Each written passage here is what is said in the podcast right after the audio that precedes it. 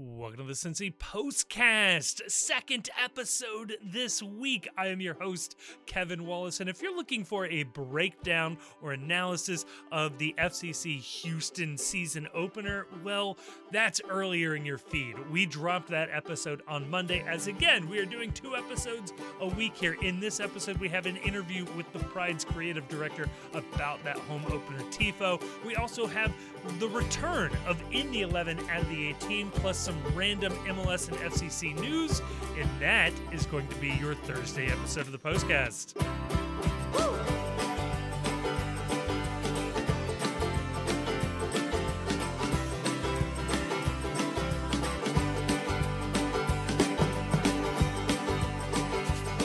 Joining me to talk about all of that, we've got Grayson, we've got the Chief, dare I call them the usual crew. This is exciting. This is the second episode in one week. Uh, it's got a lot of people asking us, Grayson, are we human or are we dancer? ugh, ugh. I I had to get a Killers reference in there just Two for was the a chief. mistake. God, God did not intend this. oh my God, no! I'm I'm excited. We're we're here again in the usual spot. Thursday feels new for some reason. We've only only done one Monday episode, and, and Thursday already feels. Did I say Tuesday? I meant Thursday. Thursday feels already like the new place. But um, no, Chief. I mean, this is exciting because this second episode this week is not the only thing we are doing, is it? Uh, no, so you may remember a while ago that I drunkenly purchased a copy of Becky Zimmerman's book about faith, family, and the journey of Walker Zimmerman to better know a groundskeeper as he journeyed to become an MLS star-ish, I guess. I don't know if he, Sure. Sure. Sure. We'll go with star. So anyway, I have this book already bought digitally because we were going to start doing some fun stuff with this and it's on my Kindle and suddenly a physical copy showed up and I had a lot of explaining to do with my wife with how much I was drinking. But anyway, um, I've decided that in the spirit of our new format, I'm going to be giving away a copy of this book. Uh, in order to win a copy of Becky Zimmerman's book, all you have to do is this is real easy is go online to your podcast app of choice, presumably iTunes or Spotify or whoever, leave us a five star review and uh, review the podcast and, and just roast one of us for a terrible take we've had at Yes. some point during the course of uh, listening to the postcast. It could be me for repeatedly doubting whether or not Brenner was actually a starting caliber player in MLS. it could be Kevin for being an avowed communist in 2023. It could Who's be to say? Grayson for his terrible takes about Chernobyl. We've seen that all over the internet. Why not add that to the reviews right here? it could be is, Chief from being so hungover, he complimented the refs in the last episode. You know, I stand by my take. That was actually one of the better refing performances we've had. And um, you just you don't you never have to say it. the propaganda on this podcast. Right. um, but anyway, uh, the worst take, the stupidest take, the best take, roast us for it, leave us a five star review. And then this is important. You got to screenshot it and either tag us on Twitter or post it in the Discord, one or the other, so that I know who to give uh, to send the book to. And then it will be sent to you via ordinary US mail. And then you too can experience the joy of receiving a copy of Becky Zimmerman's book, uh, Journaling the Life of Walker Zimmerman. You can have your own copy of Play On, a soccer story inspired by Walker Zimmerman. You get the, you get the joy of having the book and explaining the book to your loved ones. Yes. yes. Well, anyways, in the 11 out of the 18, look, people, I heard from multiple people that they were sad that it was going away. And now I disappoint the rest of the listeners by saying it's back. Uh, we we didn't want to get rid of it. So I, I feel like, uh, Chief, you should start us off the first mid season in the 11 out of the 18. Uh, in the 11 is Pitch Clocks. This is my favorite story going right now because I am capable of watching more than one sport, and it's baseball spring training. And usually, um, you get excited around here, not so much. Like the only thing that's exciting about the Cincinnati Reds was the incredible quote Joey Votto had where he was asked to make a bold prediction about the NL Central this year. And his quote was, My bold prediction is that the Reds start off 12 and 2, and then aliens invade. The season is disrupted for eight months, resuming in late October. And since the Reds were in first place, they then qualify for the playoffs and win the World Series. It, predicting an alien invasion, always a bold move. I love it. But no, if you haven't, have you guys seen this? That um, yes. It's, this was going to be in my 11 as well, by the way. baseball has started implementing pitch clocks, and they have them in like comically large electronic clocks that are in the background of the battery. Yeah. And umpires are starting to call balls on pitchers that take too long to throw a pitch or strikes on the batters that delay too much. And there was a game the other day that ended on a walk-off strikeout because the batter didn't get to the box fast enough and they just rung him up on a called strike three and ended the ball game. I love this. This is the kind of chaotic energy baseball needs more of. That it's used to, you know, people standing around, adjusting their jock, adjusting their batting gloves, wandering around, you know, putting in another thing at Shaw. Takes an hour for an at bat. No, this is great. Now people are going to be hurrying. There's going to be a sense of of an air of anxiety over each pitch. Will it get off in time? Will the batter get into the box? This is great. I love everything about this. And I especially love how apoplectic baseball traditionalists are about this. Not that I disagree that I loved baseball the way it was before, but it's so much more fun when people are mad about a sport. When everyone is mad about something different, I love it. There should be pitch 11, clocks. Pitch clocks. There should be pitch clocks in like other areas of life. Like they should they should put him put him in front of like urinals.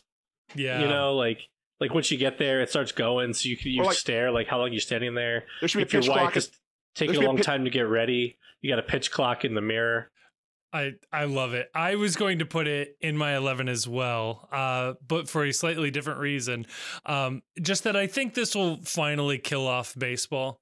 And as a fan of soccer, I think it's I think it's high time. It just it just ups and uh, offs itself here because uh yeah this is antithetical to baseball to me. Baseball is a different vibe. It's a it's a pastoral sport. It's a sport with history. It's a sport that is you know something that you walk back in time every time you walk into the stadium. If if it's pitch clocks and if the goal is to speed up games I don't know why you stop at pitch clocks. I would do seven inning games. I would do two strike strikeouts, three three balls, walks. I would have a ghost runner for every at bat. Like why not? Like if you want a fast speedball version of baseball, what is why are you half assing it? Let's speed it up. You know, baseball. The thing about baseball, though, that I'll, that you can't take away from it, is it it really is America's pastime, because basically since it started professionally, people have been complaining about there being too many immigrants in it. Because you like read books about baseball in like the 1860s, and they're like people hate. And then it was there were too many Germans and, and Irish, and then later it's like they're all Italians. We what happened to all the good old American baseball? oh my god. Uh Chief, what is out of the 18 then? Out of the 18 this week are birds. Um, okay. I don't know if you saw this. It was a recent story on uh, in Gizmodo. Researchers are turning taxidermied birds into drones. oh so- no. So apparently, uh, Boston Dynamics, which um, you may or may not have known as a, the people that are trying to make Cyberdyne systems real, have combined with New Mexico Tech in order to stuff taxidermied birds with drones, so that birds, uh, drones can look more like natural features of the environment when they are flying and doing whatever it is that the drone needs to do. No, no, you can- no. I'm out. I'm out on this. The use of feathers also gives the birds incredible stealth capabilities, often allow them to get airborne without making a sound. It's um because it, it mutes the sound of the propeller. Um it's okay, so it's still espionage too. propellered. This- they're Yeah. not they're not flapping. No, they're not flapping. It's just like they basically you take a bird and you you you put it over a drone so that when you see the drone flying overhead, it looks like a bird. Oh and what I Oh love my most God. about what I love most about this is that There's been a guy out there that's been sounding the alarm on this for years. Birds aren't the, real. The birds aren't real guy. this feels like a limited hangout for birds aren't real. Oh no. It's like he actually got it right, and they're like, Right. well, we'll say they're only drones sometimes. right, right. If it flies, it spies. This guy's been on this take for years, and he claimed it was a goof. They interviewed him on 60 Minutes, and they tried to get him to break kayfabe on this, and he wouldn't. And it turns out if you just keep the joke going long enough, eventually everything becomes real. So the next time you look up and you see a bird hovering in the sky at a high rate, just know it might be the government spying on you. That's not your imagination. That's not paranoia. That could be real right now. How great. The next, the next time you see a college sophomore who has seen the television show The Fosters four times, and she's wearing a "Birds Aren't Real" show shirt uh, because she thinks it makes her quirky, realize she is more woke than you are. so there there are some ways that you can recognize if the bird upstairs uh, or flying overhead is actually a real bird versus a fake bird. okay. The this- fake birds uh, use their muscles to bend and contort the shape of their wings to perform amazing aerial maneuvers, while these drones simply flap their stiff wings up and down to stay in the air. So there's there's some action to make them look real, but um, wow, they do flap. this is well, the good news is this is finally a way for the post to be able to take photos inside of TQL Stadium. Yeah. So that'll be nice. We can just fly a bird drone in and nobody will know. See, you people ask for more of this content, and I'm here to deliver. There's no soccer takes whatsoever coming in this podcast. That was that was incredible. Uh, Grayson, dare I ask you to follow that up? Man, I cannot. Um, So yeah, Grayson noped out on that one real quick. He's like, nope, nope, nope, not dealing with that at all. so in my in, in my 11 is uh so i went to the uh, taft museum on sunday Okay. and it's free on sundays i recommend everybody go they have a very fun uh temporary exhibit of african american art uh it's got it's very you know wide ranging it's got some cool stuff. Probably you haven't seen it bef- seen stuff like it before um just because it's a lot of kind of newer and smaller lesser known artists at least to people like me who are not real like you know keyed into the art world you know? Sure. um but we also went to the taft house which is kind of the permanent exhibit where they got a lot of those older paintings some of the classic paintings Yeah. and they're doing something now that i i don't know when they put this in but it's very interesting. Um a lot of the art has a the uh more to the story. They put a second card. So there's like the first card that says this is the artist's name. This is where they're- from. This was the year. And they'll tell you like maybe a little bit about the artist's life or a little bit about the composition. For a lot of the paintings they put a second card that's like more to the story right? Okay. All right. and here's the here's the more to the story for this uh, Rembrandt painting. I didn't take down the the name of the painting, but there's only like one Rembrandt painting in the in the museum. And it's of You a can, you can really tell who's the smarter of the two of us in just this first segment of the show. it's a there's like a guy um, in like a all black outfit getting up from a chair is the painting. Okay. Um, the more to the story was the black clothing he's wearing was made with very expensive black dye made from logwood trees that were imported from Central America. The trees were harvested by enslaved individuals, and that particular dye was an incredibly expensive commodity, so only a very wealthy and prosperous person could be wearing the kind of clothes the man is wearing in, in his portrait. And it's all like there'll be like a picture. There's like another painting of like this noble, this noble child. They'd be like, this child grew up to run his family's slave planta- plantation in South America, Jesus. or like another kid was like a baby in a picture who became a member of parliament who uh, didn't believe in educating the poor.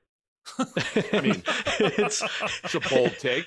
it's it's just so it was like so it's just like so interesting because I always think of I think about all the time about like how there's always this been kind of this uncomfortable relationship between like wealth and like the the like wealthy class and like the creative and artistic class because the wealthy class basically funds like they've always Yeah. funded art. Like system, like yes. there's a Goya at the museum, and Goya was like the court painter for the Spanish royal family. You know, even while he hated them and was like trying to like put stuff into his paintings that right. um that like kind of made fun of them a little bit. And I think it, it really like brings you into the process, right? Because you're like you walk up and you're like, oh, this is a really nice painting of this little of this little English child. And it's like, oh, that child goes up to be a monster. I like I made a joke about this earlier on the uh, the Discord, but this really does feel like they've canceled a baby in this case. I mean, the baby grew up to be like a, a Dickinson villain, where he's running Right. six fa- factories in the UK during the Industrial Revolution and beating child laborers in order to get them to work faster. It's like we probably should cancel that baby. It's okay. a very cancelable Or like that- baby. Or like that scene in Deadpool 2 where he goes back in time and all of a sudden he's in the hospital and baby Hitler is right there. And he's like Right. working up the courage to kill the baby. he just can't do it at the end of the day. oh Jesus. Oh God. Uh, and Grayson, what did you uh, what did you put out of the eighteen then? Um, so out of my 18 is I think I think I think movies are too quippy and too and too meta, and I've I've had this opinion for for a while. I mean, like that's fine. You have a comedy or you have like a satirical film. It's going to have some jokes, but what I what I think they do too often is they'll take like serious moments or action moments or whatever, and they won't just let them hang Yeah. they'll deflate them with some like so that happened Right. you know type of thing and uh, or somebody will walk in and be like awkward like it just it, it, i find it like grating Yes. and it's like too prevalent and i watched um uh the new m night Shyamalan movie last night uh knock at the cabin Well, I've Yeah. identified your first problem, but and continue. it's so so i was actually I actually kind of liked it like it's not like the best movie ever but Yeah. um it's not quippy at all right it takes it takes its premise seriously the it's like a small movie it's under 90 minutes big thumbs up for that Yeah. and you know it's the actors just get to like play everything straight you know it takes this in like it's not like it's it's it's kind of like table topics the movie the premise a little bit or like the kevin's right. questions the movie a little bit but yes. um, and then and then uh, Shyamalan's like dialogue, I, I've always felt is like very like unnatural, uh, the way he writes dialogue. But like, whatever. I mean, I'll take it over over people just trying to. you- trying when to- you were starting this off, you were about to say, I just saw Ant Man and the Wasp Quantumania because that Oh movie God. was the quip off to end all quip offs. And I, I actually enjoyed it, but I, I, as I'm sitting there, I'm like, wow, A, I need to be a lot higher to enjoy this movie. And, and also, B, I, I, you can see the Marvel formula in terms of the writing style is starting to get a little bit, we're, we're, we're a little bit there. Yeah, I, I'm I'm a bit I'm a bit um tired of it, so I'm not gonna go see uh, Ant Man and the Wasp: Quantumania. it, it does have one i don't know if it's well known that this person is in the movie it has an absolutely incredible bit role that like i audibly gasped at when the person came on screen If it if it's Bill Murray, I think he's in the trailer. Oh he is because i had no idea Yeah. he was showing up and i was like oh my god what a get for- what is objectively a really really stupid cgi movie Right. No, Grayson, I, I completely agree with the the quippiness of modern media is where it is. It's it's really lazy. Like it worked for a little bit, but it's just super lazy. And what kills me is it has like ruined comedies. Like it's very difficult to get like a proper funny movie where the premises are funny and the jokes are well written.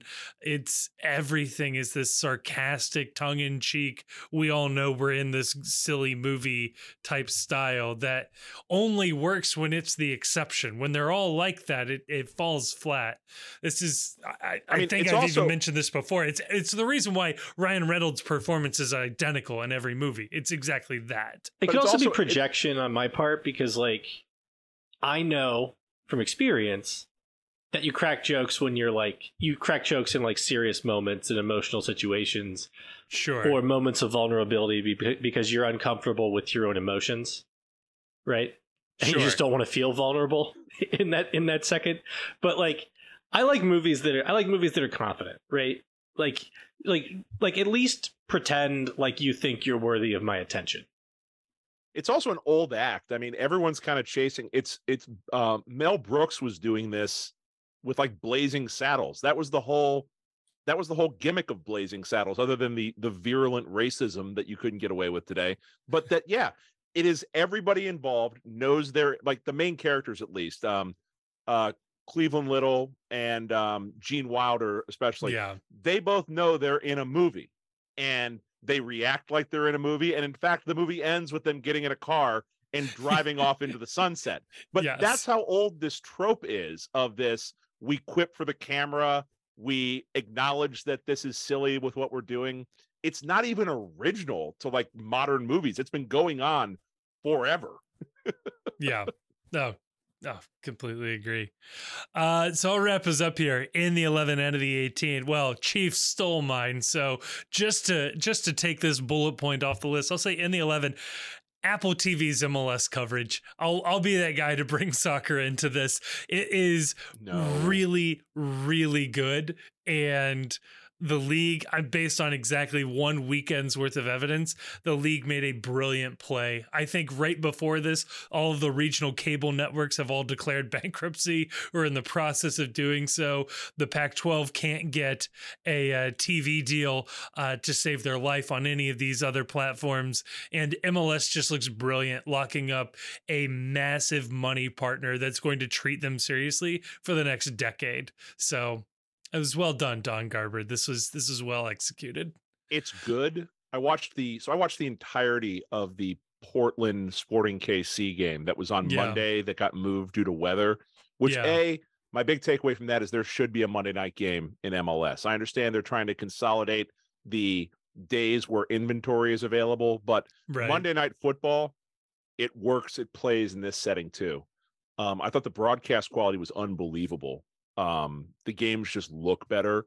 I think Yeah. the graphics are cleaner. I think having the announced teams on site is is I'm glad they're doing that. And the audio work in these games as well. Like when when FC Yeah. Cincinnati scored and I watched that back, the crowd environment, it, you really do feel that coming through watching on TV when that's been kind of inconsistently portrayed thus far.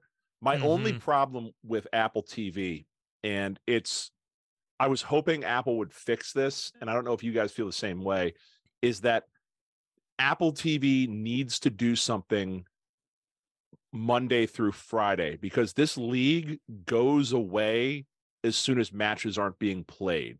And there needs to be something like a Yeah. nightly one hour show that's like a league whip around news. There's enough things going on in the league that you can make a one hour show.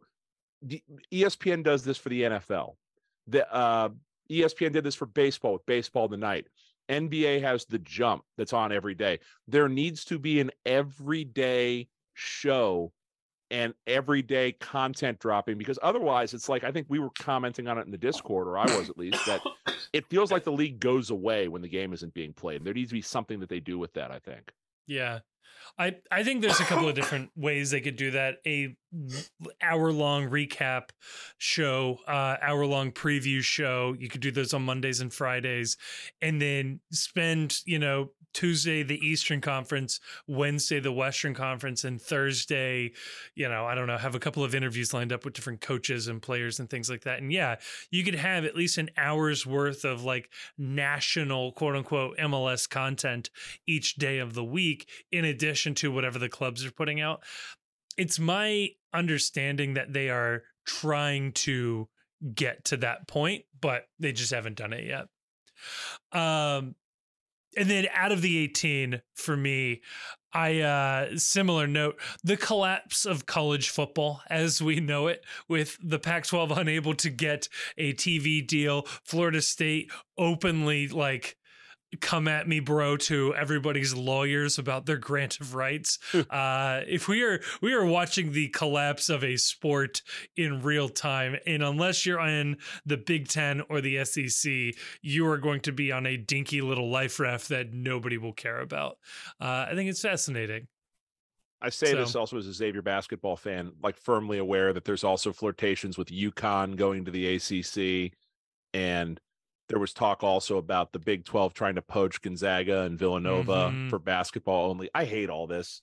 Yep. Just let's speed run this to the end and just have the SEC and the Big 10 each have 30 teams in four different conferences and then they meet in the Super Bowl where the Big 10 winner plays the SEC winner. Let's that's where this is all heading. Let's just get there and everybody else can stop this sort of reckless freight ta- train where like if UC is going to be on the outs, just let them know now so they can stop dumping money into a dead end program that's going nowhere. Yep. But like they're going to get in the Big 12, they're going to spend money to be in the Big 12, and then the Big 12 is going to be left on the outside looking in in 15 years, and they'll still be paying the mortgage for every upgrade they've done. So just fu- wherever we're fucking going, let's go there and let's Yeah. just let's do it now.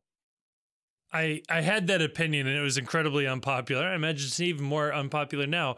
But when the uh, the Big Twelve and the ACC didn't come calling, uh, UC should have just given up and gone to the MAC and just like embrace the regional rivalry and be the big fish in a little pond and just stop chasing the uh, the dragon, so to speak, with the uh, with these bigger conferences. So there you go. I will say this though, related to college football, real Please. quickly. If there's one thing Apple TV should steal shamelessly, is that on Saturdays there should be a college game day type show in the morning on Apple TV Oh. that is live at whatever the biggest matchup is of the day, set up, have like the whole revelry come up, almost like the Premier League morning shit that NBC Yeah. does. And so on Hell is Real Day, that they're set up in Washington Park and they have MLS game day is there live and do the entire thing live. It'd be so easy. Start doing it at noon. You just have seven hours. You could do the live look ins with the other commentating crews around the country. Yes, yes, yes. I I hope they do that. That would be so much fun. I Someone- would tune into that. Someone clip this and send it to Don Garber and then tell them to hire us for content on Apple TV. oh, we will Well, not hey, advocate for ProRel. We will If not. you- no, If you put No. us on Apple, we will not advocate for ProRel, I, I've said this before. and we'll I kill will Kevin. shamelessly sell out for anything the league wants me to say. It's like the scene in Ghostbusters with Winston, where he's like, if there's a steady paycheck involved, I'll believe anything you want me to believe. Don, I will believe anything you want me to believe if you can sign everyone on this podcast to a six figure deal. To I will this. spend every day of my life praising Christian Roldan.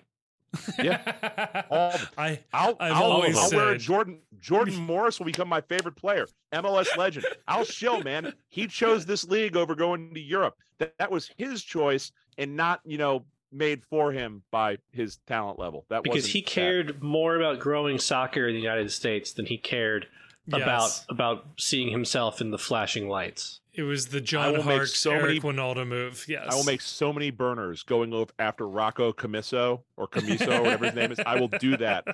I will do that if the, the money is right. We'll create I so many burners that the pro rel people will think we're annoying. Right. that that'll be difficult. Uh, I always loved that Rocco had a, uh, a stadium at Columbia named after him, and the Cosmos could never find a place to play. I really enjoyed that. oh well. Speaking of uh, getting paid, uh, Andrew Springsteen joined us. Uh, if you are not familiar with Andrew Springsteen, you are definitely familiar with his work. He is the current creative director for The Pride, one of the supporters groups around FC Cincinnati. He is very influential, especially when it comes to the TIFO and TIFO designs. He helps coordinate a lot of that effort with the other SGs and had a very large role in uh, designing the home opener TIFO. So it was a really interesting interesting conversation with him, getting to know his background and how he came into this. So I think you're really going to enjoy this. Uh, and when you come back, we got a couple of uh, grab bag topics here, and then we will let you get back on with your day. So uh, check out this interview.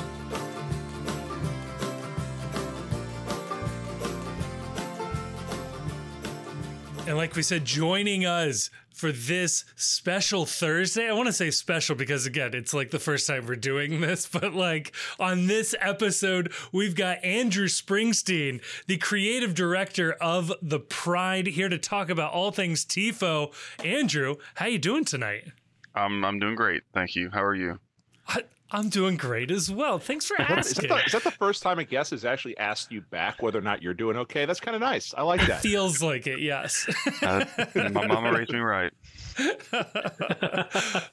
well, Andrew, I am I'm glad you're here because uh, like many FCC fans, we were at the game or maybe you're watching at home on on Apple TV, uh, but we saw the lovely, lovely tifo that went up before the game, and it is my understanding that you had quite a role to play in getting this thing designed, painted, executed. Um, could you talk a little bit about, I guess, what your role is with the Pride, and specifically as it's related to the TIFO process there? Yeah, I can do that. Um, I guess. Uh, uh, I guess to start with the the first one, with the I'm currently the uh, creative director with the Pride, which is I, I guess a creative director ish. Um, so mostly just overseeing uh, uh, kind of what our what our objectives are, what uh, that looks like in terms of um, um, how exactly we're going to accomplish those objectives, um, whether it be um, scarves or um, different graphics that we need. In in this case, uh, TIFO ideas, and then trying to figure out uh, who has bandwidth to to do what, and uh, helping to distribute the workload. And uh, that's largely it. Uh, I think. It, yeah. And then It feels like a big role, so yeah. Right, I, I, yeah. I mean, Oh, that if, you know, what a- if you know what a creative director does, and sort of that, but less work. Less I paid. think. Yeah, less, a lot, a little bit less money. Um, it- it's it, I only get paid like forty thousand a year. Um, uh, we're trying to get that raise bumped up, but I think that's also The, what uh, Don Draper made one year. um, yeah, I'm trying to get a raise, but uh, the, the pride's kind of cheap, and uh, they don't want to pay me the extra fifteen thousand I'm requesting. You should talk to Um, their leadership about that. Uh, y- I- I've heard that they're really not receptive to anything, so I, I'm, I'm not going to talk. no, um, yes, it is all unpaid, as we all are. Um, I guess it keeps us honest, yeah, at least some of us. yeah, Um, something like just that. Kidding. So then, with the TIFO process specifically, how does that work? Is the the Pride isn't ex- executing these TIFOs by themselves? How does that work with the the broader group there? Uh, the process is normally that everybody kind of gets together in some way, shape, or form, and they talk, and then And they talk. um, and then they talk, talk a little some bit more. more. but uh, it normally just starts out people just kind of brainstorming slash picking brains, seeing if anybody has anything specific that they want to uh, do, and if they do, then uh, people just kind of develop the ideas that are there and try to, uh, as they develop, see if something feels more. Right i guess. Uh, so for the past i don't know how many years the home opener has to do with cincinnati uh, normally. Uh, not Mhm. just like the players here but the history of cincinnati in some way shape or form. So uh, i know we did the charley harper one who was uh, an important artist in cincinnati history. This year was the old tom wesselmann and also uh, important cincinnati artist. I'm trying to think of the other ones at this point but i'm drawing blanks um, so that that makes things a little easier. Uh, I think we have a list now of other people and uh, things about Cincinnati that we'd like to hit at some point, which kind of makes things a little easier going forward. But um, if it's not that, then yeah, just developing the ideas uh, and uh, kind of feeling people out, uh, seeing if something feels more appropriate to whether whether something's going on with a certain fan base or um, just with where the team's at, and then from there things have to be make sure everything's uh, digitized in a way that we can process with our current means and methods for making the tifos and then seeing if it makes more sense to do it whether it be on like on the net or uh, back behind or uh, both, as we did for uh, Hell is Real a couple years ago. And then from there, it's just a matter of uh, figuring out when people have time to do it, and then trying to get as many people in a room as possible to get it painted after we get it traced out, and uh, um, and then it shows up. So I'm always fascinated by this process, and I don't think many people out there listening might know this, but the when people show up to paint a tifo, when they do, it's all traced out. You just have to paint by numbers, fill the lines in. What's the process like by actually getting the image of the tifo traced onto fabric that can be 30, 40, sometimes 50 feet wide? How do you how do you get the the lines down for everyone to paint? Well, first I need to correct you because I don't want any misinformation on this podcast. Um, it's actually paint by letters. Um, ah, sorry, my bad, my bad. Hand up, hand up. That's on me. yeah. An official correction will be issued shortly. That, that's, I guess, what you expect from a swine. But um, so uh, we've had a few different setups uh, based on this space that we've been able to uh, use um, we've had some gracious hosts in the past, uh, whether it be the club or um, yeah, what is that place on the west side? It, uh, Ginga, Ginger, Ginger, Ginger. Yeah. I don't know. Um, that Ginga futsal soccer, folks. I think. Yeah, it's a futsal Yeah. court. Yeah. yeah, they they were very gracious for a, a few years, uh, letting us use their space to get get things uh, traced out. But so depending on the space, um, you just get the fabric sewed together, which uh, is normally, well, at least in the in the case of it being on the net so far, we've normally done things like two or three uh, bolts of fabric wide. Um, so that has to get sewn in together first, which is a um, undertaking in of itself Yeah. because Like that's an a lot of sewing fabric. machine, like sewing fabric together with a, like a home sewing machine that you might have at your house. That's what we use. Uh, as far as I'm aware, um, uh, uh, there, it, you know, someone might just be a, a masochist and uh, be doing it all by hand. But I'm guessing that's not the case because that would take a lot longer than uh, than the turnaround has been. So, um, yeah, It's just not a regular. like a big giant Tifo sewing machine that somebody has in a ware sitting in a warehouse somewhere No, that makes but it if really someone- easy. If someone has one, I would gladly accept a donation. Um, so if, if you have a spare, I don't know how expensive something like that would be, but you know, let's say starting at the eighty thousand dollars. If you have eighty thousand dollars to to throw at a, Well, if we the cut your supporters, I would salary, that's we're halfway there. uh, yeah, no, I need that raise. I need that raise. Um, if I remember correctly, two correctly, years, it's man, two years salary. Portland or Seattle. I think it's Portland.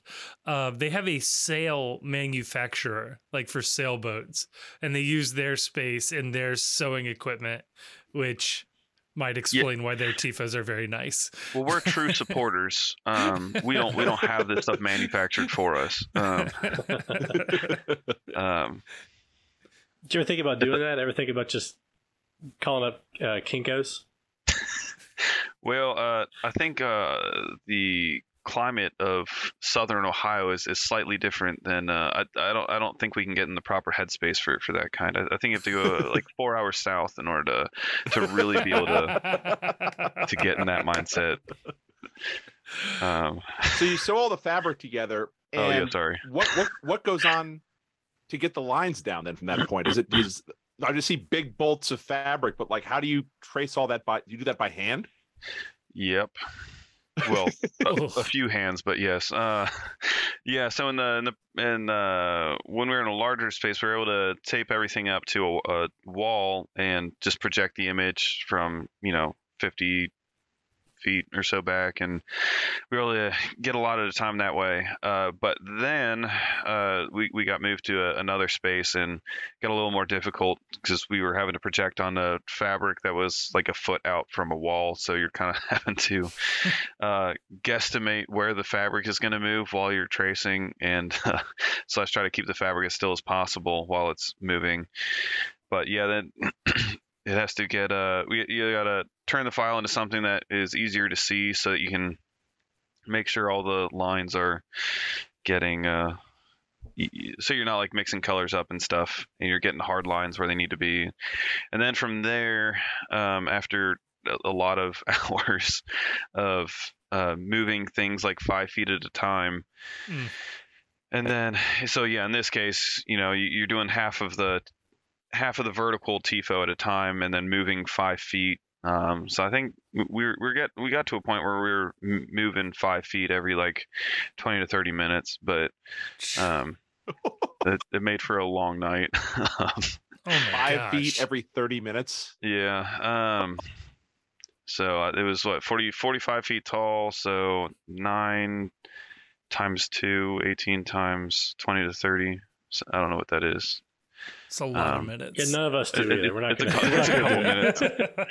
It's a, Um, it's a long time. Yeah, Yeah, none of us we can do math, which is probably explains why none of us make any money doing this podcast. So Well, I, I I can use a calculator, but um, you know, uh, yeah. So that was a late night. Uh, and then from there, you got to unroll the thing, and then um, see if there are any areas that because the fabric's moving, moving, and because you're not moving the fabric exactly the same amount every time to see if anything's like warped at all. Uh, and then after everything's fixed up, then get out a light colored sharpie and uh, mark all of the areas with their respective colors, and then it's uh, time to break out the paint. and that's all done before anyone sets foot in the TIFO painting space to actually start painting the TIFO. All this work has to be done ahead of time. Yep. Well, hold on. So let me let me let me get out the calculator. I guess. We're doing math Um, here. This is this is it- dangerous. um, 18 times. We'll just say 25 to be safe.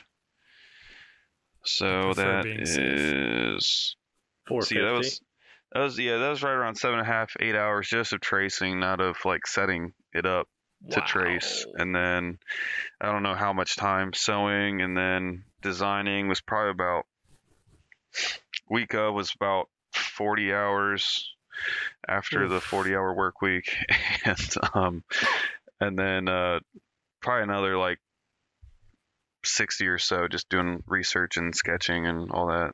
So That's hours. insane. That is actually insane. Well, especially I- considering how That's long get it paid gets the displayed bucks. for. that's that's the piece I wanted to know about. I, you put so much effort into these, and they get displayed for whatever it is. And this time they did, I guess, through the entire player announcements, which was nice. That looked like a a new change. I don't know if we've done that before. Um, do you do you feel like? People have time to appreciate it. Are you okay with that amount of time? I'm I'm curious what the feeling is from your perspective on how long the tifo is displayed. Well, uh, as someone who's born in the '90s, um, the internet points matter. So um, any, yeah, no, I mean, I I, I think it, I don't know. There, there's kind of that weird, I guess it's ethics, of uh, yeah, and you're you're making this stuff using all this material, and like, is it worth it? You know, I, I don't know. Uh, I I think it'd be great if we could find another way of uh, re using this stuff in a way that you know keeps the images that we make uh, in some way. I don't know what that looks like, but and not just us. Like like, you, you have other teams across the league that have done some really good stuff. Um, I think we're the only one in, in our, our state that's making good stuff. But um, uh, Yeah, I agree with that. I don't even, I don't even But- think it's a hot take. Like, at um, Wow, But, the I mean, Dayton Dutch I- I- Lions supporters are very offended. They make The good news solid for Col- player banners. the good news for Columbus though is I think there's like 250 books in the Goosebumps series, so I think they've got there's a lot of there's a lot of source material for them to I draw. thought it was like I thought it was like sixty something. I might be wrong. oh wrong. no, I don't know. There's It's not a like there was a shitload of Goosebumps books like all the time.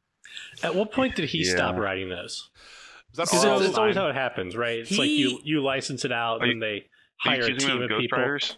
He's Yeah. gotten a lot of Oh. grief for this over the years that he had uh, graduate assistants write and he just slapped his name on it.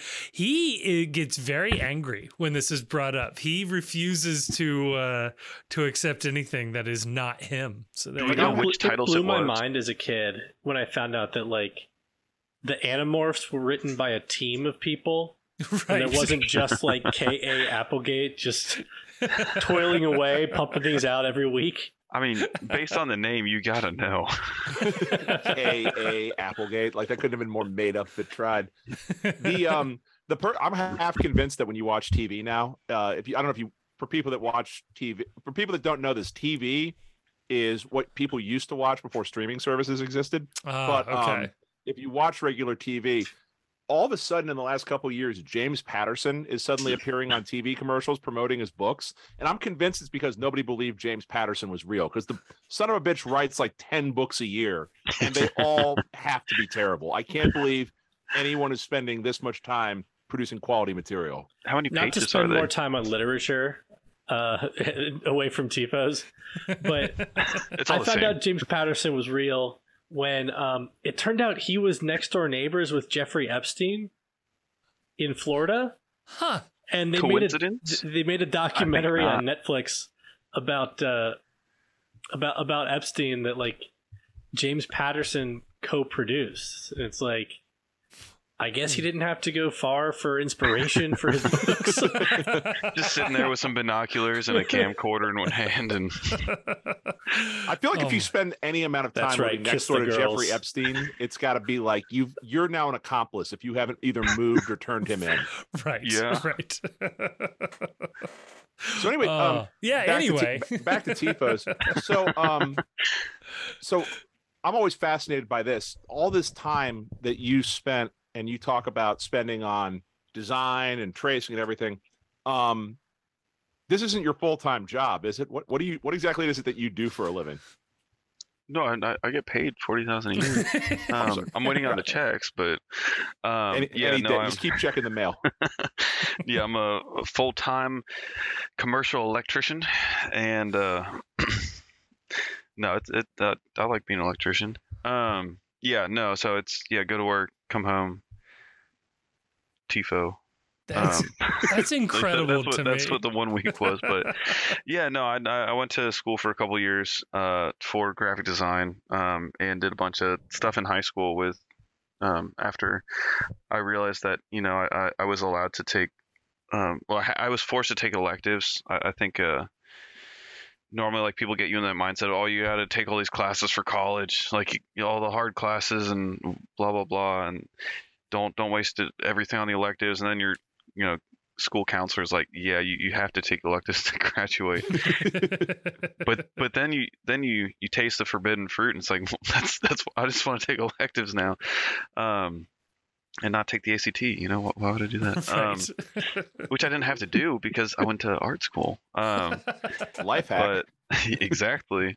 Um so yeah found digital art and um in high school which is super helpful because like i always want to get into like photoshop and stuff and then doing that stuff uh, having like someone actually force you to work through the frustrating parts of the programs uh, was super helpful to help teach myself uh, or keep learning on my own getting into college. And then um, uh, i decided that i wanted to I- I thought that I wanted to do more like nonprofit stuff, and um, I also didn't like the idea of like I had friends graduating from art school that were talking about they had cots that they bought for work and were just sleeping at work, and I liked the idea of having a family one day and being able to you know come home from work and uh, spend time with a spouse and or kids. Um, so yeah, I just decided that that I didn't I didn't want to go that crazy, but uh, it seemed like some of the small smaller design places uh, they weren't put they weren't like working with the kind of projects I, I, I was more interested in. So then after uh, bouncing around a little bit, um, studying a little bit of theology and then um, becoming an electrician. Um, yeah, now, that now that's what I do, and then I, I like doing this stuff as a it's a good outlet just for, you know, I mean, sure there are expectations and deadlines and stuff, but uh, it's something that I'm passionate about. I I love soccer. I've loved it since I first played in Candy League in a Milford Say program, and uh, yeah, no, it, it it's a lot of fun. It, it it creates a different problem because it's not. Uh, I feel like with like normal graphic design stuff, you you have you know different projects on a regular basis and like set uh, you know target markets and stuff, but that's not what this is. And it's more about just how how to have fun, how to help the how to help the fan base to have fun and uh, and to hopefully inspire other people to to also make some cool stuff. So um, it works out. Oh, that's awesome. I you mentioned electrician. You union or non-union? I got to know.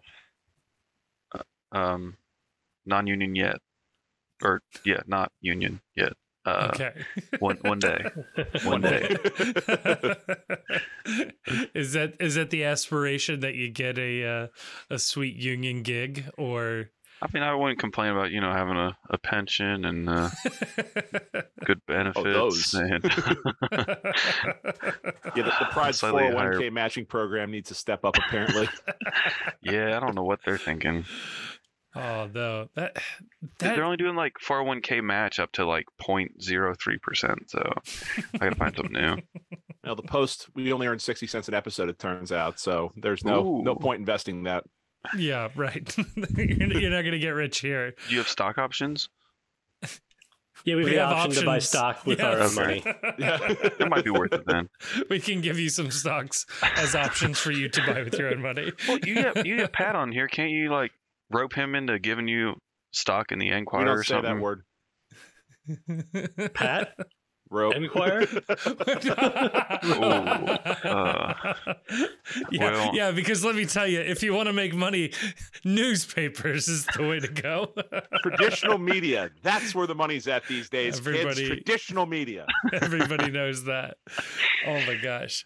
So okay, so we we have generally the process and we have generally how you arrived to this.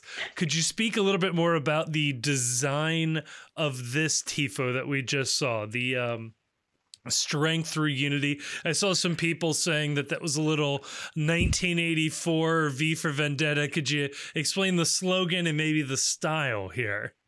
Well, I don't know if people caught the uh, political undertones uh, in this tifo, but um, that was that was the goal. I was I was trying to.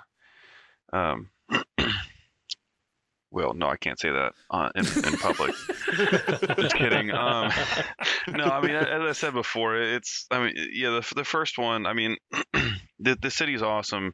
People like to rip on it, and I, I used to back in into like early high school, and then I started spending like time like looking at stuff in the city, and it's like goodness gracious, like the like there's there's so much going on in the city, and like there's so much to be proud of uh, in like the history of the city. There's a lot to not be proud of as well, but there there's still like a lot of a lot to be proud of of some of the stuff that people are doing and, and the passion that you can see in uh in the arts and uh you got some stuff going on in the music uh scene and uh, I mean, you have chefs coming from all over the country and writing love letters to Cincinnati. Uh, I mean, we just have so much going on, and so it, it, it's always nice to look at at the beginning of the season, like what do we want to celebrate, and uh, so for this one, um, I mean, for the I'm- I'm still drawing a blank on the other tifos that we've done at the beginning of the season, but There was Bootsy Collins. There's oh yeah, the the um, ill-fated Stranger Things. I don't know if you were around for that one. yeah yeah was- yeah yeah um but so yeah with the, with the one celebrating i mean yeah i mean you, you bootsy's obviously like I, I, I he's iconic you can't you can't not love bootsy i mean the funk is just it it makes you move um and I mean yeah his role in that uh, in, in the funk music was you can't you can't let that slide right. um, and then yeah, like Charley Harper, it, he's such a unique style that so many people since have tried to copy, but there's just like you can't you can't look at his work and not there, there's just like a, an amount of joy that just like it just uh, comes from uh, who knows where. Um, but when you look at his stuff, it, it's it's uh, it's calming and like slightly happy, no matter what's going on in, in the work. Just I mean the simplicity of it and um, like just trying to like get in his mind of like how how someone like that is just processing uh, the, the what they're looking at. It, it's just really interesting. And then this year for Tom Wesselmann, uh, who's really interesting because you know people know the like two big names when it comes to the pop art movement, um, Lichtenstein or you know what I don't however you want to pronounce it. And uh, Warhol is the, the the obvious one. You know, you see that Campbell's soup can in the anything and like Yeah. that that's all you think of and then i mean at uh, the museum the art museum not the contemporary one the regular museum for art uh like they have the the pete rose one in there uh Yeah. but but like uh tom wesselmann was like super important to the pop art movement but a, a lot of people don't know that as much like they might recognize some of his work but they, don't know who he was and uh kind of what he wrestled with as, as he was like figuring out his style and responding to the rest of the pop art movement because uh like you, you do have the, the very commercial stuff of the other two big names. And uh, when he was asked about the differences like they, noted that his work was much less commercial uh, and, and we were kind of wondering if it was like a rebellion uh, of you know what what these other people were doing. Mhm. and he was just, just like no it's like when i when i use commercial stuff it's just because I, I like i like playing with the aesthetics of it. Like it has nothing to do with like any sort of commentary on it. Um so with yeah, Warhol being from Pittsburgh and Lichtenstein uh, being an Ohio State grad, uh, leave it to the guy from Cincinnati to be the to you know be the true artist to shun to shun commercialism.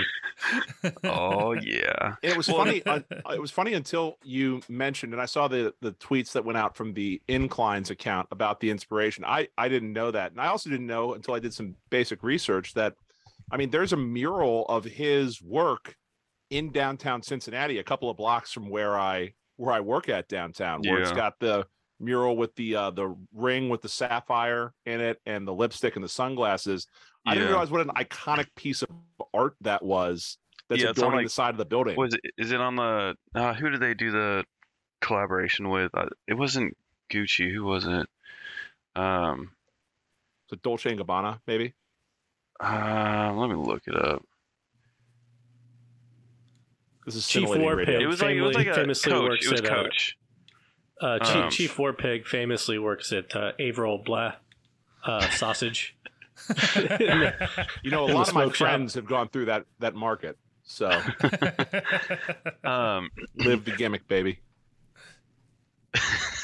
um but yeah um coach um wa- l- so like yeah you you got his work plastered all over these coach shirts and purses and jackets and you know what whatever else um but yeah it is super iconic and i think a lot of people myself in, included like when it was like uh, I don't remember when it was first painted on there, but I remember like for a little while, like, why is there still life on a building? Like, still lifes are like interesting for. I mean, you can, you know, look at like the evolution of plants and stuff in the still lifes um, over however many hundreds of years. Like, I know, uh, they've been looking at like watermelons and their evolution because like based on still lifes, which is Hmm. like such a weird thing. Like these scientists Yeah. are like staring at paintings, like, oh yeah, I guess uh, watermelons are doing something.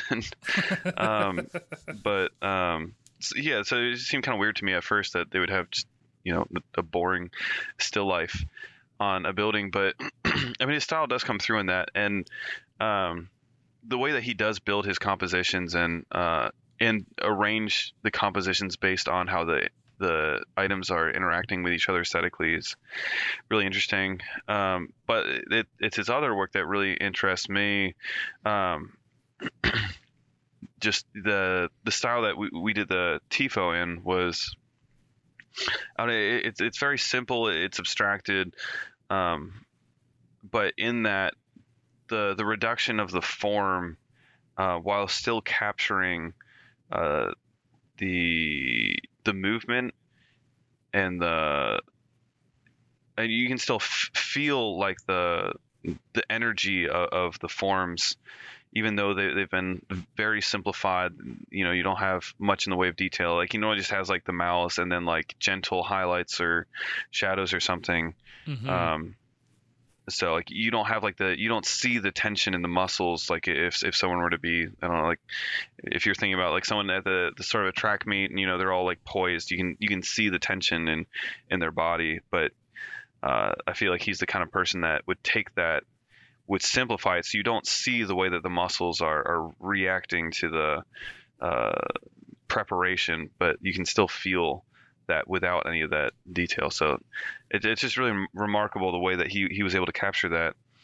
But in addition to that, so this is probably getting a little long-winded, but um, one of the other cool things about him was he, he was the first use of the laser for artistic purposes, which Hmm. um, yeah, it's just very very appropriate to Cincinnati because it's Yeah. you know just another weird one-off kind of thing. Um, just that's who we are. Um, and he would ex- firsts. Yep. Yeah. and he, would like use that to, to do all these like hyper realistic uh, paintings but then like cut stuff out to play with uh, the interaction of like positive and negative space not just in terms of positive and negative on a canvas but then like taking that 2d uh, stuff into the three dimension third dimension um, and then uh, figuring out how to play with that in, a- in a different way than other people had really experimented with Hmm. um, but yeah, really interesting work. Um, a lot of a lot of uh, nudity, but uh, really interesting work. the first thing I It's saw art, when I you know. googled him, I'll tell you that. Yeah, no, I um same thing. I was like, wow. Um not worried about someone looking over my shoulder too closely, like I was, you know, on the hub or something like that, but still something where I don't know that I need to be looking at this at work. Uh, it's art, you know. So, they took so- he took Um, the detail wait, out. So. so, so something I think that Ke- Kevin Kevin touched on, and I think we should make clear for people who don't know, because Kevin, you said people thought that the motto was yeah. out of like 1984. Yeah. Uh, what what was the motto on the tifo, and why was that chosen for people that don't know? well, in, in preparation of one day going to the union, um, just solidarity. just kidding. Um, no, the whole uh, Juncta Juvant little deal that uh, Cincinnati has. Um, obviously, no normal person speaks Latin unless they um, are forced to go to Catholic school or um, are, are in law like some weirdos um, that are on this podcast. Um, yeah. So, yeah. Um, no, yeah. So so so strength. So the strength strength and unity is is the English translation of the of the city motto, which is on the It's orange whatever jersey. you want it to Yeah. be, man. Right, I okay. mean, um, yeah, no, that- Now you're sounding like a theology professor here. yes. yeah, no, that's that. that- apparently, that's what it means. if it doesn't mean, I would. Uh, you can say so, or just tell me after we're off of this um, that I was wrong, uh, so that you don't tell everyone else. Uh, but yeah, that that's just it. Um, Juncta Juvant, we triumph, as as as they say. Um, Yeah. Well, That's I all. mean, yeah, there's nothing else really to it. It's Cincinnati. That's Cincinnati. But we we we speak uh, our city motto in uh, in English on these tifos so people can understand. I guess. How can more people get involved? What kind of people would be useful in this space? Well, obviously, people uh, that speak Latin. Um, it's very Fair one enough. My one Um, takeaway from this conversation is you Well, yeah, must 'cause speak I, Latin. I need someone to translate better than strength and unity. That's not super inspiring. Um, you need a little pizzazz. Yeah, no, I mean we're always looking for more people that would that can uh, that want to help out. Um, I think that's probably the key word. Want to, um, just because yeah, I mean we're passionate about soccer. We're passionate about again passionate about the city. Um, because yeah, the city's awesome. I, I think what we have going on with our supporters is awesome, and uh, that's something we want to keep celebrating. Um, and yeah, I think it'd be awesome if more people wanted to join in with that and and you know get get involved in however they can. I, obviously, it can be a lot of time, and you know people have lives, people have families, um, and jobs too sometimes. Um, and, and yeah, like that, it, it, can seem, I don't know, intimidating maybe, or even just the idea that like uh, you're not getting paid for any of it. So uh, that can kind of kill some motivation there um, when you can get paid um, for doing work. But yeah, at the end of the day, I, mm, I think what keeps me going is, is that I want people to to know, you know, that we're awesome, and you know, see that in the things that we're putting out. What uh, and so just doing whatever I can to support, and like there's plenty of room for you know all, all kinds of folks too, uh, and it doesn't even have to be digital stuff. I, I don't know if that might be something else that might be intimidating to, to some folks is that we do a lot of the work that we've done so far has been excuse me um, using digital art because it's easy to translate to tracing and and simplification for painting but I, I think we're we're always looking for for more ways of doing things and uh, ways of making things bigger, better, more interesting. So if you or anyone that you know, people that are out there, uh, know people who are you know really into art um, or just really wanting an excuse to to mess around with things um, artistically, I would say we would take you at the Pride. Uh, although I'm sure other supporters groups would, would probably take you as well. Um, probably. Yeah. No, really. I mean, uh, at the end of the day, this is all for the supporters as a whole. So if you want to join someone else, that's fine. Just just do it. Um, because yeah, we, we want as many people as we can to make things so that we can really just keep elevating the the work that we have been doing and the work that we want to do. I think uh, from some of the things that the support groups have talked about, I think that we have some really cool things in the future, um, and um, I'm excited to think about you know other people joining in and you know bringing other influences and ideas in to to keep us going further than I think that we think that we can. So um, I think we'd also we're also accepting engineers. Um, oh. And uh, oh. what else? Yeah. What, what would an engineer and, and, and help you out with? Computer programmers. um, we'll see. Um, no, Fair enough. um, but yeah, honestly, if, if, if any any people are out there that do uh, uh, engineering that maybe that work with fluid dynamics, um, uh, we have some things in mind for that, um, and uh, manufacturing stuff for uh, distributing air in inflatables. Oh no, we we do have to run, Andrew. But I, I do want to I, I do want to leave you uh, with this question because this is one I think I asked uh, Max this many moons ago at the start of the uh, the the postcast. So I'll ask you now because this always blows my mind. How expensive is the average tifo? Well, when they start cutting me my checks, it'll get more expensive. um, uh, I think for a minute there, they were running around four, two to four thousand. It just kind of depends on the size and uh, if you're really globbing the paint on there, that's up. um, two like, to yeah. four grand. Damn. Yeah. Yeah. Oh my god. And a lot of time. So, so if you want to if you, you want to you know spend a lot of time painting and uh, a lot of money on paint um, you're more than welcome because it's not your money so yeah thank well, you sgs sort of. for for contributing to the uh, to the tifo uh, cause there because they they look spectacular and i agree i think cincinnati has some of the best stuff and I don't think we get that done without you, man. So uh, I appreciate it. Really appreciate all the work you're doing. I was happy to to have you on and try to give you a little bit of a platform. I don't know what platform exists that we have, but give you, you some place to. Now, uh, don't you? I, I, we might have dozens cracked the 30 barrier.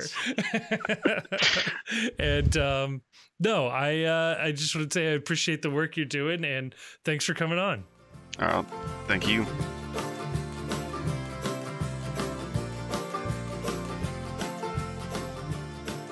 And we're back. And again, thank you to Andrew for coming on. He is a uh, he's a busy man with a proper nine to five, putting in this extra work.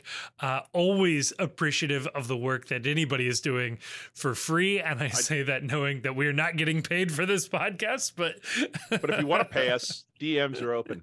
Um, We accept all sponsorship opportunities. I just think it's wild. And if you want to sound smart and fun, the next time a TIFO goes up and it's one of Springsteen's works, to be able to tell your seatmate at TQL, guy that designed that, electrician, Yeah. Yeah. which is wild. I yeah, and his passion for local Cincinnati artists and wanting to highlight different styles I think is super interesting. I mean, yeah, I had not heard of this artist until he uh until he brought it up and uh yeah, if you throw that uh that guy's name into to Google, what I just had it up. John Wasselman, is that it? Tom Uh, Wesselmann. Tom Wesselmann. Wesselmann. The, Tom the- Wesselmann. The, the mural is at 811 Main Street downtown. There you If go. If anybody wants to go by and walk by but and if see you it. Google him, it's a lot of nudity. if you're right there too by the mural, um, one of my favorite greasy spoons downtown, Sophia's, is right there. Um, say hi to Pete. They make an incredible Euro salad.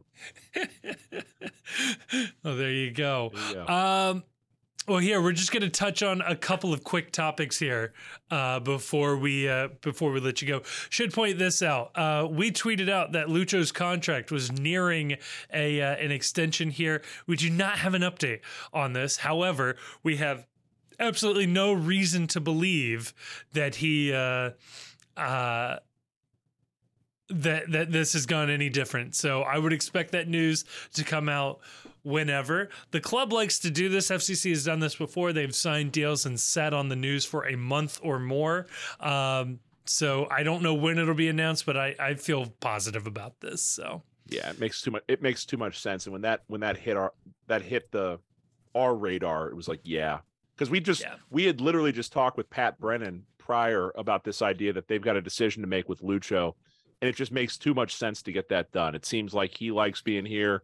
He's got his kids down on the field. He's uh been given the captain's armband for a reason, and he's a dude where they can sign him to this deal and then sign him probably to another TAM deal at the end of it, and he can finish his career out here if that's what he really wants to do. yeah, and you know, I, I don't see any re- trying to you know let Lucho go and replace him feels like a massive step back for a Yeah. team that should be thinking that it's competing. You know, for for the for the next few years, and Right. I don't see any reason why to give yourself the the chore of finding another Lucho right. when you don't need to. Right. Your best case scenario if Lucho walks is finding Lucho again. And if that's Yeah, the case, right. then you may as well just pay the guy. Because it's not like he's on a TAM deal right now where you have to worry about, oh, how do we fit this under the salary budget? Whatever he wants, it's it's owner money. It's owner spend on that. And if they are as committed to winning a title as they say they are, and there's no reason to doubt them based on how they've handled their business so far, pay Lucho, keep him happy, keep him here. Yep. Uh, and then Grayson, you flagged this one up for us. Uh, I also read this as well. It's always an interesting article. I think this is their second year doing it. Uh, but uh, what'd you what'd you find for us? Yeah, so uh, uh, Paul Tenorio and Sam Stejskal at the Athletic, um, the national kind of MLS, you know, writers, you know, for, for the for the Athletic. The New York Times of the MLS, as it were. Um, they they do this they do this annual column that's a anonymous survey of MLS executives, and then they report out their results. And there's a few highlights that I wanted to bring to everybody's attention. Um, nobody picked us to win MLS Cup or Supporters Shield. Son of a gun. Um, the best the the, the the the best move of the offseason according to the uh, MLS executives was Atlanta hiring Garth Lagerwey. I thought that was funny because it's like them, you know, giving themselves a big pat on the back. Like obviously the executive is the most important person Right. in the team, right. not a player. Um, two other two other two other moves that that executives identified was Gareth Bale retiring and Gonzalo Higuain retiring. That's very funny. What- way, to, what a way to sell your league. Uh, what the a- most important things that have happened is people leaving. Yeah, what a what a great move by Chris Henderson to get Gonzalo Higuain to retire. I just assume that is them going wink, wink, nudge, nudge. That was fraud. that was salary cap very, fraud. very, very possibly. um, they um, uh, they they were asked um, who the so there was a question of who's the most talented player in MLS. Mm. Nobody from our team. Um, they, the the players were uh, Driussi, Vela, uh, Puig, Yeah. Mukhtar, Insigne, Almada, Reynoso, and Gil. Um, Well, Reynoso may not actually be in Reynoso the may not league, even be in the league right now. Um, uh, we we obviously don't have the best defender in MLS. so they're like, is Justin Glad better than Matt Miazga? Come on, Is uh, Walker Zimmerman better than Matt that's a Miazga? good question. Aaron Long got two votes. I have a there. book that suggested he might be, and you could too if you leave us that review. Um, we don't have anybody with the best midfielder or best attacker in MLS. We don't have anybody who's the most underrated player in MLS. Although, like, um, some of the names in the most underrated are also names in the best list, and it's like, right. all right. Um, we do have, um, the number one best value contract in MLS in Brandon Vazquez. Um, That was hit- nice to see. Yeah. Yeah. so I know that MLS GMs do see all of the contracts, so they presumably saw Vazquez's new deal Right. before um before they before they made this vote. But also, it's like if he is really someone that we think, game one notwithstanding, is a golden boot candidate and he's on a TAM deal, by definition, that puts it into the upper echelon of best value deals. Right, absolutely. I wonder if a non DP has ever won the Golden Boot. That would be fun to look back. I'm sure. I Yeah. assume Wondolowski won it at some point when he wasn't a DP. You can only go back to 2007 is when Beckham shows up. That's when the DP rule exists. So, of course, anything before that is obviously not going to matter. But yeah, Um was was was Taty a DP? Uh, He was not I on a big salary. it's hard to tell with City Football Group. I think he would have been a DP for anybody else. Fair. Um Noonan got a vote for best coach in MLS. He got Yeah. he got two votes for most underrated coach in MLS. Interesting. How is he still Um, underrated at this point? I mean, maybe last year he was underrated, but this year I feel like he is rated properly. Like I think the secret's out on Pat Noonan. Un- underrated's like a weird thing because it has to be you, it asks you to like look into the minds of other people.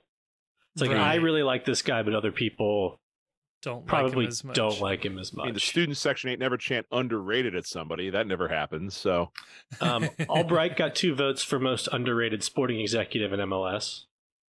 it's almost like a low key disrespect. It's like we made Yeah. the playoffs last year. We have a hell of a roster, and we're still underrating Chris Albright. I mean, the roster didn't turn over that much. I mean, the smart, obvious decisions were made. I mean, Noonan and Albright should have been executive and coach of the year last year. You turn a three time last place finish into a very good playoff team and one that nobody wanted to play and had an MVP. Like, come on. like, sure, hmm. sure, I'll take it.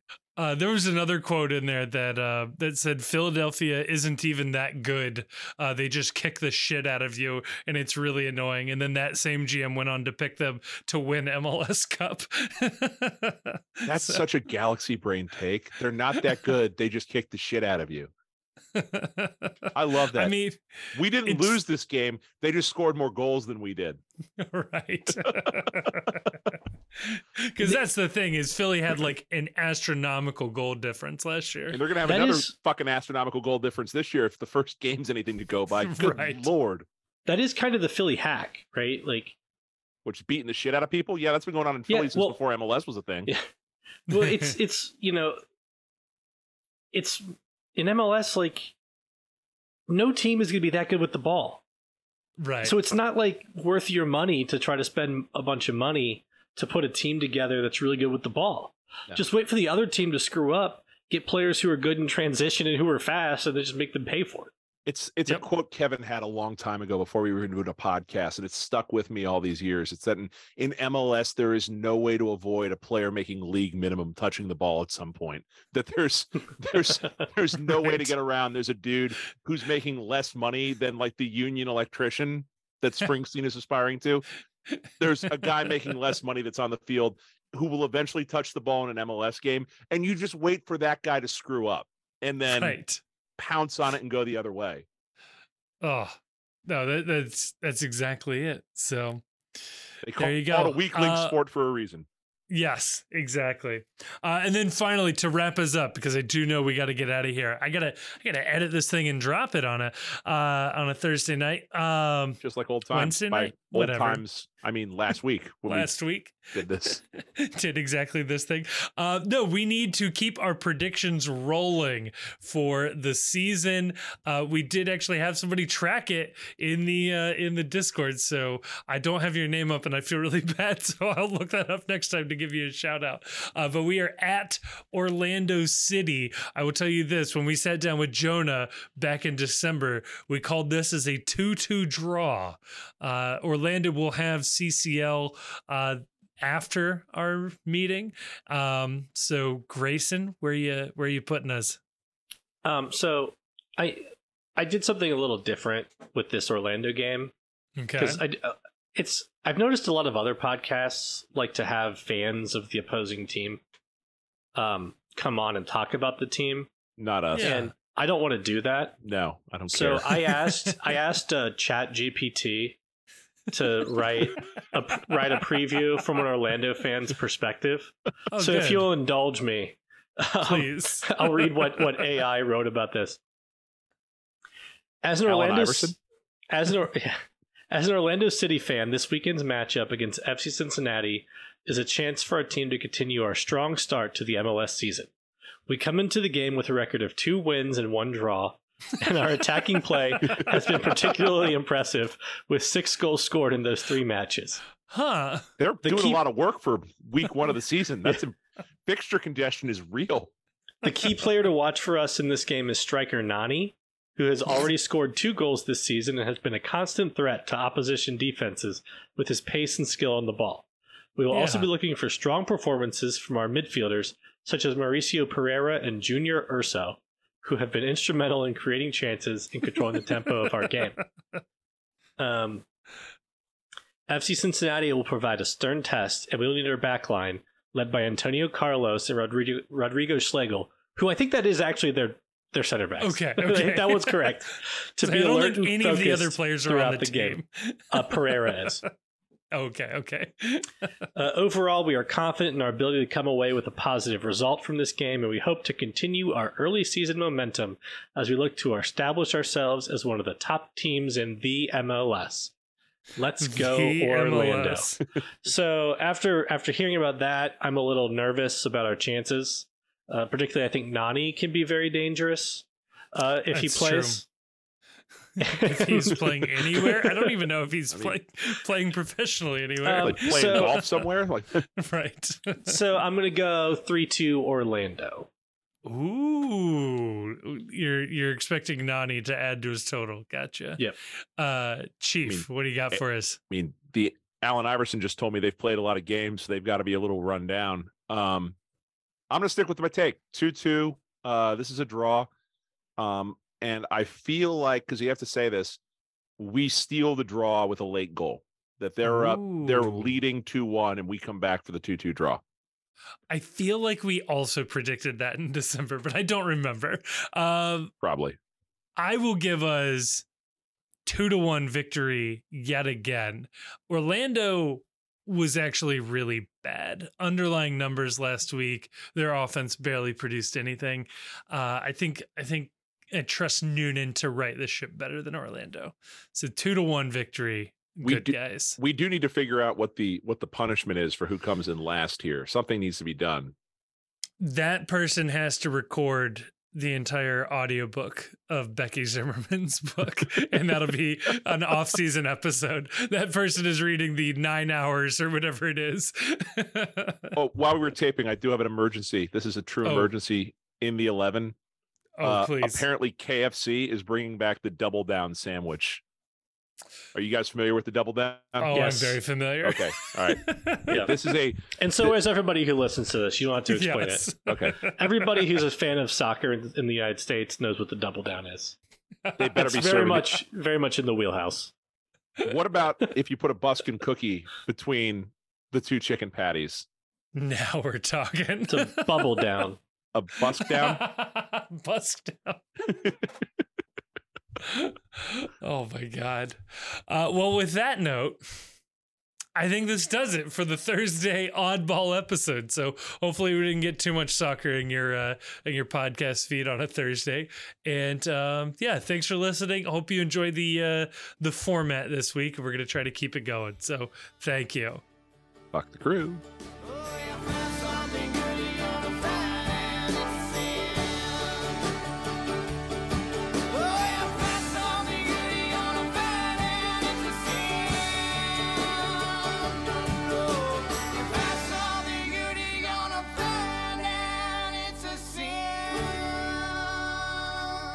All of the music in this podcast was done by Jim Trace and the Makers, an amazing local Cincinnati band.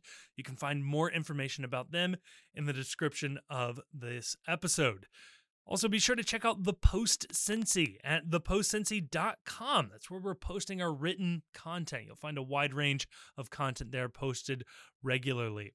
And if you enjoyed this podcast, please leave us a rating or review on your favorite podcast app, or better yet, share this episode with a friend, a family member, a fellow FC Cincinnati fan, somebody you think might enjoy this content. Please send it on over uh, to them. We would really, really appreciate that. And if you haven't done so already, we do have a Discord server. Feel free to drop in and join the conversation happening there. Again, links to that can be found on the website or in the description of this episode.